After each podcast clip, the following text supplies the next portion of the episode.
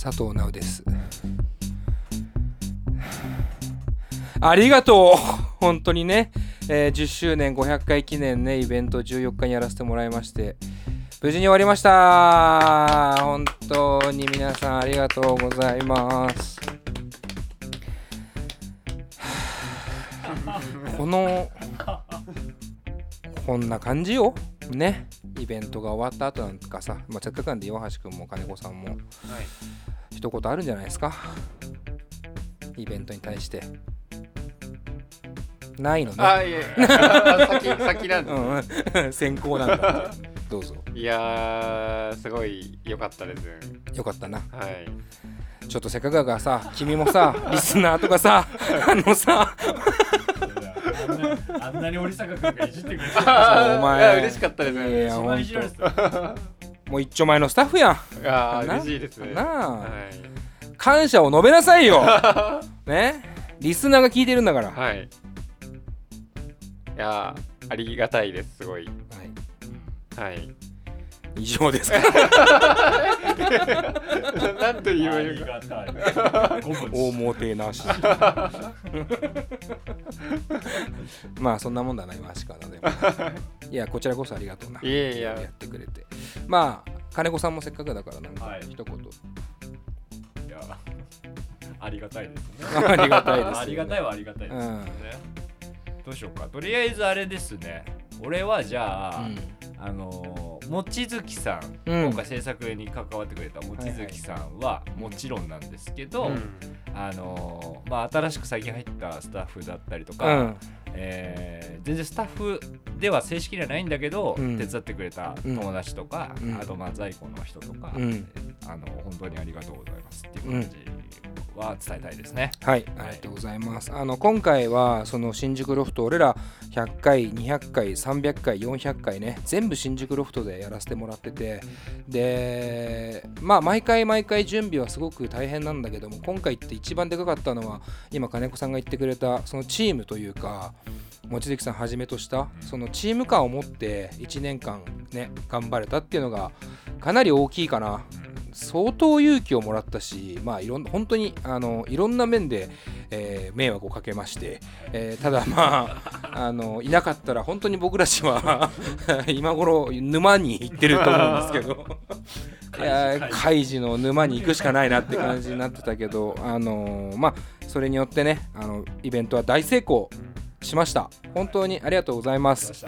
そして、えーまあ改めてですけども来てくれた人たちねあの昼ワンマンはソールドアウトね150人バッチリソールドアウトっす。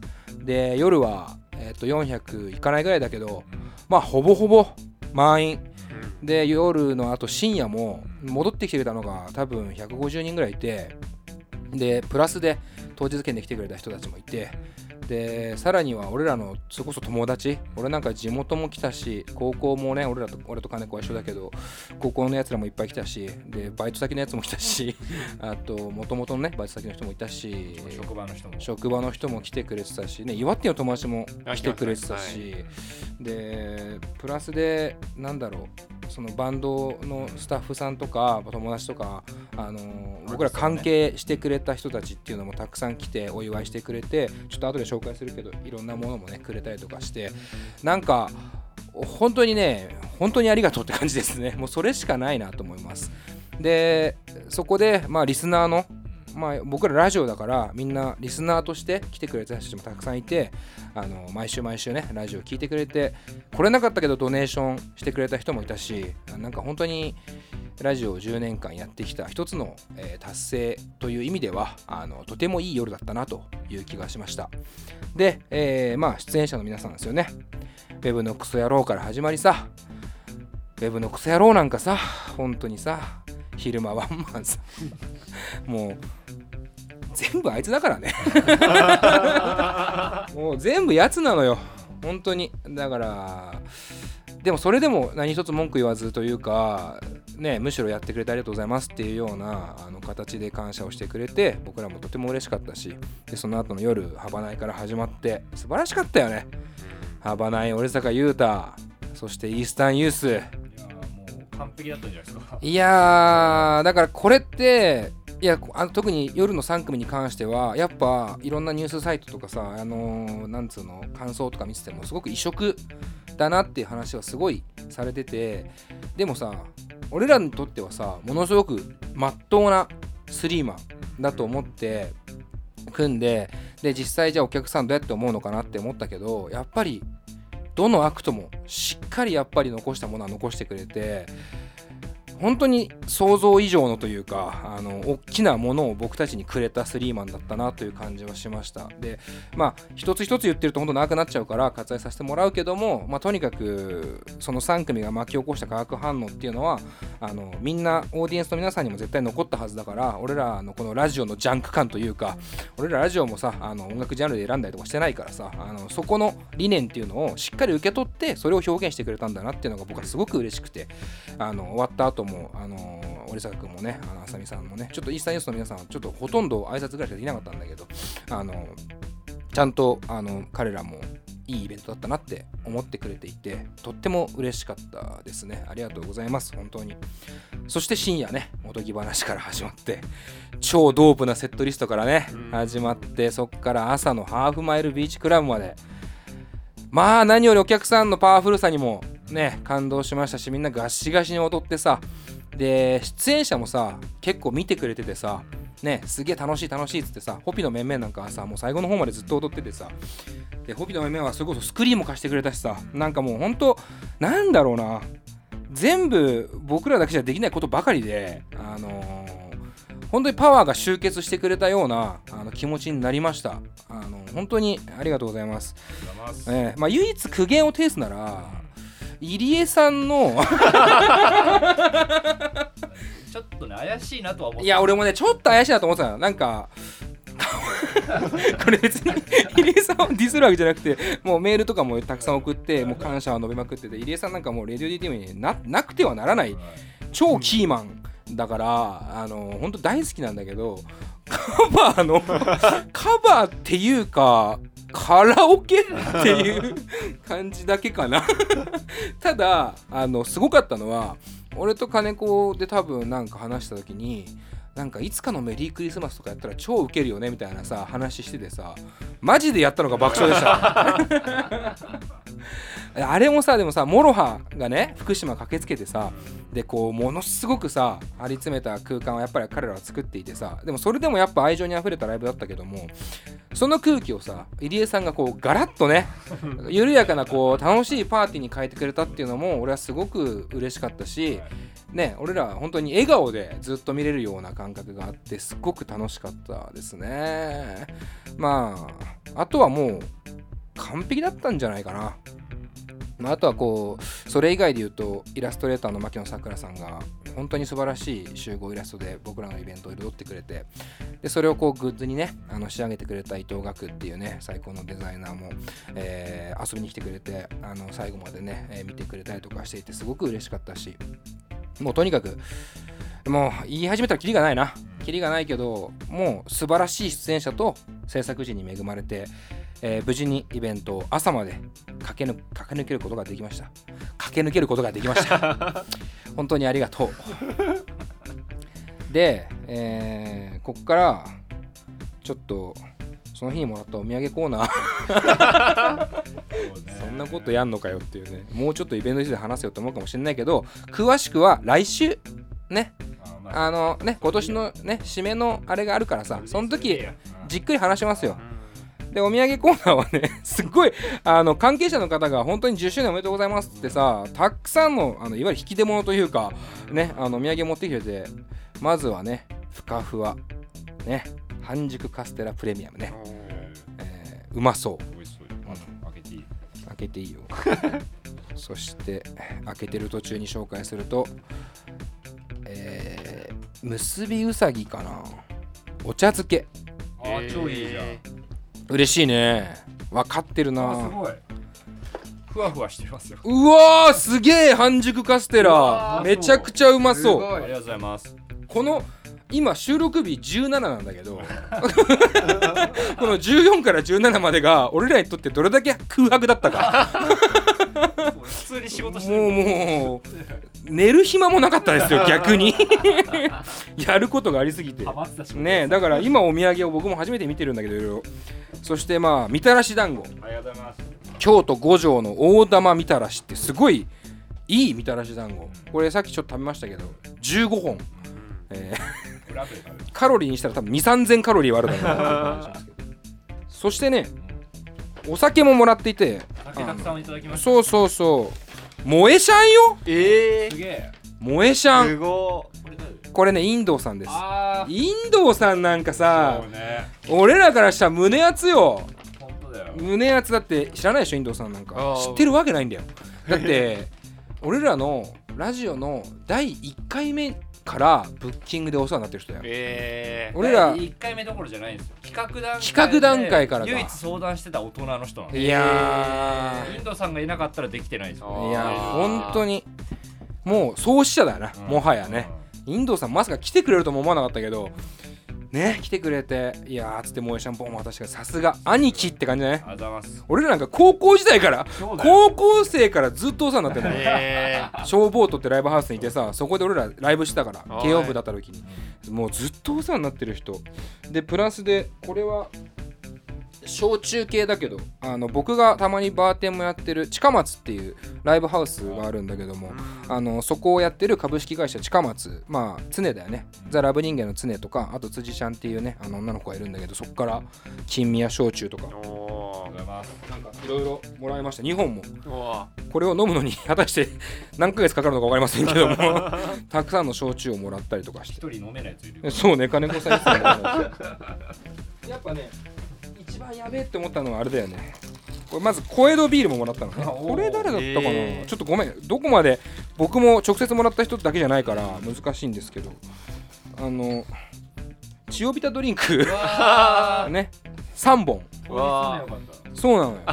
そういう気遣いをあ今の今飲むわ。お前今飲むの？この俺らの当日疲れてるでしょっていうねね。ところの気遣いまで、あのー持ってくれいてただきます。ありがとう。ちょっと飲む暇もなくて 結局当日はバタバタしたから、えー今度飲みます僕は。でプラスで牧野さんからもらってね、えーあのえーチュッパチャップスを50本ぐらい すげえわ。あ花束花束型ーのおしゃれ。チュッパチャップスお花のみたいなチん。ュッパチャップスはあれですよね。いいよね。いいよね保存が効くから。うん、私なんかスタジオに置いといてさゲストが1本いいっすかみたいなのねちょっともうほんと想像できるな。飾っと。こうん。あとねお花これはね水さんっていうね方なんですけどね。ディスジャパのマネージャーとかをやっているあと中高さんとかもやってるのかな。あの水さんっていう方がもう本当に急遽来てくれてなんかレコーディングの最中に来てくれて。そうそうでそれでいて花まで買ってきてくれてあのー素晴らしいバラの花かな。すごいほら綺麗な。バラと色のついたユリみたいな感じなのかな。カーネーションも入ってるかな。なんかすごい花束もらっちゃって。ありがとうございます。これもスタジオにはい飾らせてもらいます。お酒はね僕と岩橋君が責任を持って飲み干しますから。あとあれだ。これこれは違うわ。このえーっとレビー君が揚げ塩。これめっちゃ美味しいあのー僕らの本当に一番のリスナーと言っていいかなと思うんですけどもヘビーリスナーで。なんか静岡かなんかで結婚式があってそのまま駆けつけてくれてとかって言って、あのーそれにおそらく結婚式の引き出物を横流ししたんじゃないかって噂ありますけど。多分。ねこのカステラがそうなんじゃないかなと思うけ切れ物っぽいもんどぽいよね。これを買ってくるセンスはなさそうだよね。とか言いつついやでも本当本当一番のリスナーだと思ってます僕は。ぐらいかな。まあちょっと全部紹介しきれてるか分かんないけどちょっと荷物が ぐっちゃぐちゃにまだある状態で。まあ他にももしかしてもらってたら本当申し訳ないけど、はい。あのまさかこんなにあのお土産というか引き出物までもらえるとは思わなかったので、えー感謝でいっぱいでございます、はい。本当に幸せいっぱいなイベントでございました。でえっ、とまあイベントに関しては僕らはもう本当にめったにやらないし今回はアニバーサリーで10周年で500回突破記念っていう感じでやらせてもらってもリニューアルもしてるからナンバリングも変わってるしなんか今この後ねじゃあどんぐらいイベントやるのかって分かんなかったんだけどでもたくさんそのライブをさ見させてもらってやっぱいいなと思っちゃいましたイベントって。ねあのードスモノスなんかもさ俺すごいすごすごかったなと思ってドスモノス。ぶっちぎりすごかったなっていうぐらい僕は感動しちゃったんだけど何がすごいってウェブのクソ野郎ホピからウェブのクソ野郎やってそっからドスモノスやってそっからモロハでそんなイベント多分ね一生ないと思うよマジで。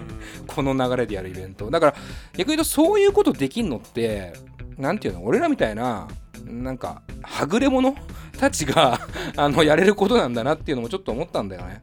だから僕らなりの表現は毎週毎週ラジオでしていくのであのこれ聞いてる方はここから先もねリスナーとしてずっと聞いてほしいなと思う反面反面とか思うのに加えてまあ僕らにしかできない面白いイベントっていうのはきっとこれからもあるんじゃないかなっていう風な可能性を感じたので、えーまあまた来年以降もあの期待して待っていてほしいなとあの頻繁にはやらないけどあのどっかのタイミングでもまた面白いことやりたいなと思ってますんで引き続きよろしくお願いします。はい、というわけで以上ですかね。イベントに関しては。また詳しくは本当来週やらせてください。はい。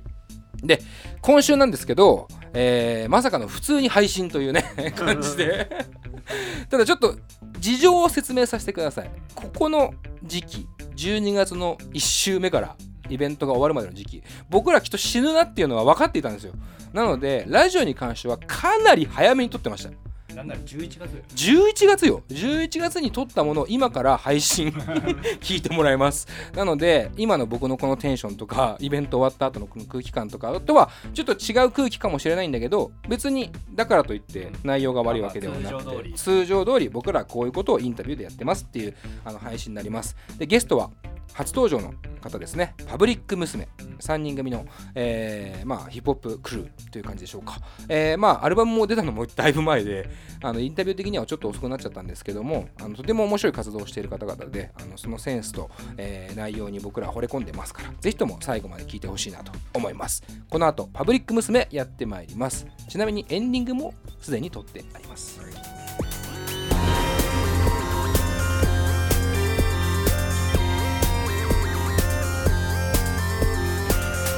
ポッドキャストミュージックプログラム「レディオ DTM」この番組はスタッフ大募集中の「レディオ DTM」の制作でお送りします。ポッドキャストミュージックプログラム「レディオ DTM」さあというわけで今回のゲストでございますが初登場になりますパブリック娘の皆さんです。よろしくお願いします。お願いしおます。願いします。まずはメンバーご紹介します。まあ言うてもほぼ全員ラッパーなんですけども。まずは斉藤達也さん。はい。よろしくお願いします。ラップ担当で。はい。ラップ担当。MC 担当。そしてもう一人 MC が文園太郎さん。はい。よろしくお願いします。よろしくお願いします。そして今日は DJ の方もね現場で要は DJ をやっている、はい。DJ 春菊さん。はい、非常勤 DJ バック DJ 非常勤バック DJ 非常勤バック DJ 名前でやってます DJ 春菊ですはいよろしくお願いします。というわけで、で本当はね、もう一人清水大輔さんっていうね、あの MC の方ももう一人いるんですが、今日はちょっと欠席ということで、まあ話の中心はなんで斉藤さんと文園さんが中心になるのかな？お願いしますはい、お願いします。あのーめっちゃ初めましてなんですが、まあ存在はずっと知っていて、しかも今回ちょっとあの取り上げていくアルバムが出たのは7月？ですよね。そうです。でこれ配信は12月なので、えー発売から半年ぐらい経ってからの出演ということで遅くなってすいません本当にこちらこそありがとうございます。逆に逆にありがとうございます。逆にね、はい。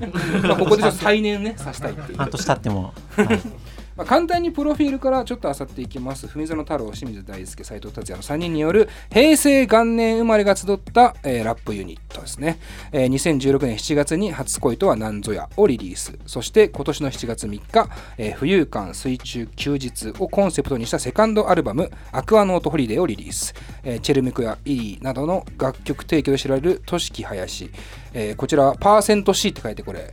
読み方的にはパーシーね、はい、パーシーさんとあと江住森さん、えー木戸明子さんという方が、まあ、ゲストとしても作曲としても参加しているっていう感じですね。えーというわけで、まあ、ちょっとこのアクアノートホリデーについて聞く前にまずはパブリック娘どんな、ね、こうグループなのかっていうのを聞いていきたいんですけども結成の経緯的にはどんな感じなんですか？大学のサークルでうんうんヒップホップ好きな人があ集まったらうん始まってました。ああそうなんですね、はい。横浜のうん。新入生歓迎飲み会の時に、はいはいはい。みんなお互い好きな音楽みたいの言うじゃないですか、うん。ありますね。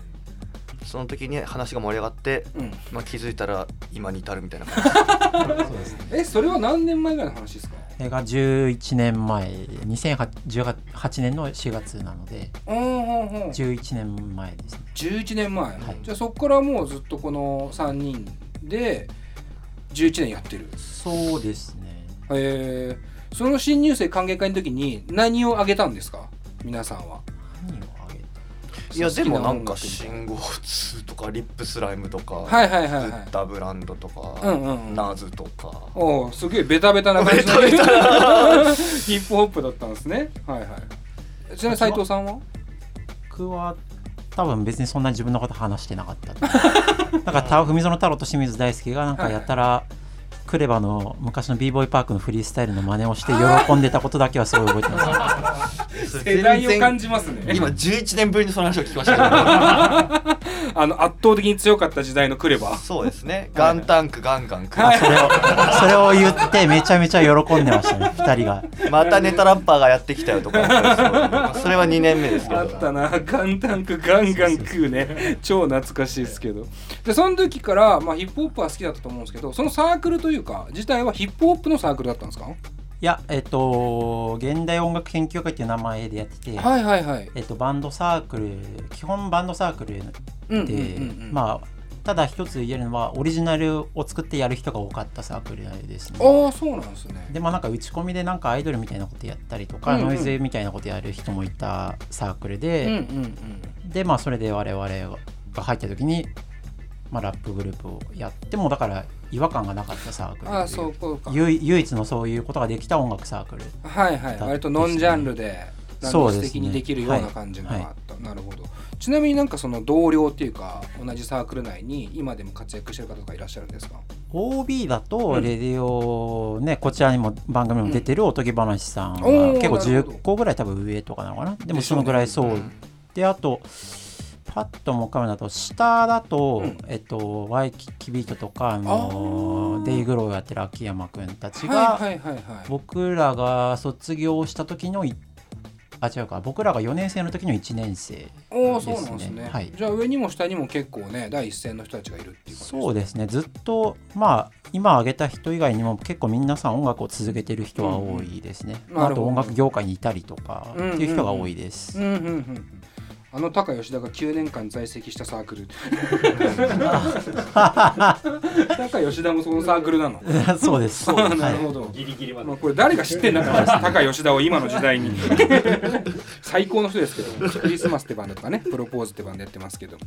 ジョーダンをずっと履いてるね。こういうな高吉田ね、はいはい、じゃあ結構あれですね。音楽サークル的にはアンテナ結構張ってる人が多かったんですかね。まあなんかこうそういう人たちの吐きだめみたいなこう、うんうんうん。うんうんうん他のサークルに入れなかった人の吐きだめみたいな。は いなるほどね。はい。まあでも結構入った時は、うん。その先輩とかも、はいはい。ちょっと夏サウスバイサウス出てくらみたいな人とかがはいるみたいな感じまあ衝撃的な、うんうんうんマーディワールドガガキライズそうっすね。そうかそうか。でなんかアメリカで録音してきたみたいな先輩がいるみたいな感じだったんで、はいはいはい。かなり衝撃的な出会いでしたけど、大学生ですよねっていうね。そこから急にサウスバイまで行くって感じもね確かに衝撃ですけど。ちなみに DJ 春菊さんはその辺のつながりは全然別なんですか？別大学も別だったので、ちょっとただのファンかただらのファン。一応ただのファン。から、えっとまあ、一緒に遊ぶように遊んでもらって、はいはいはい。年齢もあのパブリックムスの1個上。ああなるほど、はい。あの先輩として遊んでもらって、うん。で遊んでるうちにちょっと DJ 今回入ってくれないみたいな形で時々入ってるっていう形です、おおね、なるほど。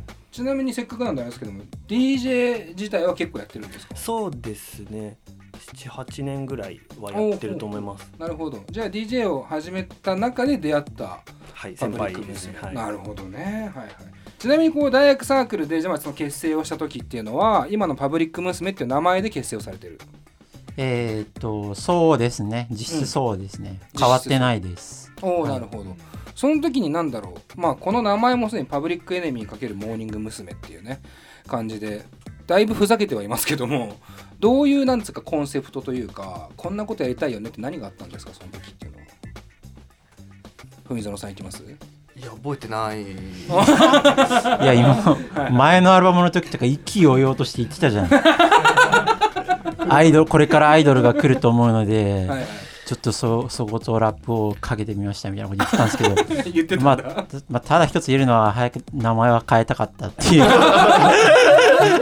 こんな名前で続けるべきではなかったと思ったりしなかったり。そうですね。ちょっとタイミングは逃してますね。つけた時のイメージとしてはあのだから学祭の時にこの入り口にこうはいろいろ出るじゃないですか。タイムテーブルとともに名前が。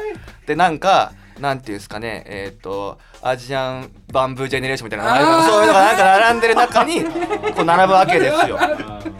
そういううん。そういうくらいの気持ちでつけてたんですよ。なるほど。それが気づいたらにそれが気づいたら、うんうん。おそのノリのままタワレコにも並んでた なるほどね。確かにあるっすよねこの大学生の学祭ってね。そうそうカバーの元ネタをちょっと変えてバンド名にするとかね。みたいな そんくらいの別にそのくらいの人しか見ないだろうと思って、はいはいはいはい。はいつけてたような感じでは。そしたらそのまま行っちゃったんですね。そうですね。今11年経ってもこういうふうにラジオで聞かれてしまうっていう。まさかそんなことになるとはね当時は思わないと思います。当時思ってないです。本当です戸塚で本当に。家系食いながらマジで 決めたぐらいの勢いだったのが。まあそんな感じです。なるほどなるほど、ちなみにその時からもちろんラップはやっていてっていう感じですよね。ヒップホップグループではあったというか。うーん。もう最初はでもラップをしながら Perfume のポリリズムを歌ったりとかあー踊ったりとか。あ踊ったり。なんかとりあえず出落ち感がすごく。じゃあ本当に遊びというかまあそうですね。そうですね、うん。何かを真面目にやるということではなかったと思います、はあ、なるほどね、はいそれが何？じゃあそれこそ3年前には「初恋とは何ぞや」っていうアルバムが出てますけど、はいどこの辺でこう切り替わったわけですか？あやろっかなみたいな。いや切り替わりは C っていうなら今回のアルバムでようやく切り替わったかなぐらいの感じでねその前は別に単純にファースト最初に3年前にリリースした「初恋とは何ぞや」ってアルバムも、それまでに積み重なっあの作ってきた曲をまとめたっていう感じなので、うんうんうんうんなんていうんですかねこう切り替えて何かをやるっていうことではなくまたそういうわけではなかったですね。ん。なんか延長線上にあるものではあったという、ある意味こうもうなんていうんですか？けじめみたいな。ああはいはいはい続いてしまったこことこのまでやっけじめにたんだったら P ワインレコード付き合わせるっていう。けじめなら自主でやれよっていうね。そういうそういうことなんですよね。なるほど、はい。ってことはじゃあ今作の「アクアノートホリデー」っていうのははい。ちょっとこうモードが違うというか。まあ、なんかこう作らな作るぞってみんなで帳尻合わせてうん。作ったのは今回が初めてです、ね。なるほど、はい。そっか。前作は、まあ、ここまで来たら作らざるを得ないかで作ってた部分はちょっとあってっていう、まあ、もったいないしみたいなそうですね。曲たくさんあるし、はいはいはい。それこそあのさっきの DJ の紹介であった林俊樹君にはい。ケツを叩かれて、うんうんあの作ったっていう感じですね、うんうん、はい。なるほど。彼がいなかったら今ここにもいなかったかもしれないです。なるほどね、はい。で大事なんですねこのパーシーさんね。はい。パーシーさんが大事なキーマンですけど。まあただこうアルバム全体を聴いててもまあ僕前作ももちろんあの聴かせてもらってますがちょっとねやっぱ今までのイメージとは僕はちょっと違うなと思っていてまあなんだろう歌詞の内容も特にそうなんですけどもまあいわゆるアッパーでイエーイって感じとはまたちょっと違うなというなんかこう日常の鬱憤というか不満というか不安というかみたいなのがもう結構多分に含んでいる。でも暗すぎないみたいなすごくいいバランスの歌詞が多くてその辺はちょっと後半でね触れていきたいなという感じもしております、はい。でちょっとここで、えーこの今日来てもらっている3人にですね音楽の話ももうちょっと聞きたいなと思いますのでコーナー行きたいと思います。レディオ DTM クルーと一緒に聞きたいおすすめの曲を教えてのコーナーということですいません。付き合ってもらいますアナログな拍手ですよもちろん。ガヤなんていませんからねえーこのコーナーではゲストに Spotify で聴くことができる楽曲の中からレディオ DTM クルーそしてリスナーに紹介したい曲を教えてもらうコーナーです、えースタジオの中でスマートスピーカーを使って、えー実際に聴いてみてあれこれ語っていきたいなと思います。まあ簡単に言うとこの今日来てもらってる3人の音楽的思考をねあのちょっと探っていくコーナーでございますね。でまずはじゃあ、え1曲目文園さんから選曲してもらってるんですが誰の何という曲を？えーっとですねロブアロージョうん。の35ミリはい。曲ですね。どどこの人なんだろうな？これアメリカ人の人なんですけどもともとあのトム・ウィッシュとか、はいはいはいはい。あとアノマリとか、うんうんうん。あのーチャンス・ザ・ラッパー系のバンドとかとつながりがある人ど。で、うん。で結構僕 Spotify ヘビーユーザーなんで、うんうんうん。なるべく再生回数少ない人を探すっていう 聞き方をしてて見つけた時5000曲ぐらいし5000人ぐらいしかフォローしてなかった時があったと思うんですけど、うんうん。それをねあえて選んでくれたっていう感じでそうですね、はいありがとうございます。で続きましてがえー斉藤さんのチョイスですねはいニック・ドレイクの「チェロソング」という曲です。うん。これまた意外ですね。ニック・ドレイクはい。これはどういう理由でまあ一言簡単に言うと。うーん今回のアルバムのいろいろイメージを考えるときにこれが僕の頭の中にちょっと残ってた部分はあるかなっていうのが。なるほどはい、ね、まあ、ニック・ドレイクそうか確かにまあジャケとか、うん。はい、いろんな意味で、はい。こうも全体的なイメージ感とかもまあ割と遠くない感じはあるんでね。そういう意味ではまあ、そういう「水槽」っていう曲にそういう弦の音とかが入ってたので、まあ、これもタイトルの通りうん。弦が入ってて、うん。まあ、そういうことのイメージとかジャケットのイメージとかの時にニック・ドレイクはなんとなく振り返ったらあったかなっていう感じです。なるほどなるほど。ありがとうございます。そして DJ 春菊さんもねせっかくなんで。はい。はい、えっと、私はドングリズの、えーパワフルパッションという曲ですね。パワフルファッション。言葉にこう出して言うとすごくバカバカしい感じがします。この流れだとまたすごいなんか。パワフルパッション。何なんだろう。そうチゲ鍋みたいなチゲも鍋も同じだろパワフルとパッション。ね いいですね。どんぐりずまあ名前の通り日本の人たちだと思うんですけどはい。群馬の2人組のラッパーなんですけど、うん。あの5年前から知ってるんですけど、うん。その5年前は YouTube に、えっと、マキシマザホルモンのカバーを上げてたんですよ。アコへーースティックで、うんうん。それが5年後なんでこんな音楽性にっていう風になってるのでちょっと聞いていただきたいなと思いまマした。キシマムザホルモンのカバーをアコースティックで上げてた。アコースティックだその時点でだいぶ気になりますけど。どうやってやんのって感じ。まあまあちょっとこの3曲ねチョイスしてもらったので、えーここから皆さんであの一緒にね聞いて、えーリスナーのみんなもですね Spotify の RadioDTM プレイリスト RadioDTM2019 に加えておきますので、まあ、ぜひ聞いてみてから後半を楽しんでほしいなと思います。それでは後半もよろしくお願いします以上で前編のインタビューは終了です。ぜひ Spotify にある Radio DTM のプレイリストで紹介した楽曲を聴いてから後編をお楽しみください。レディオ DTM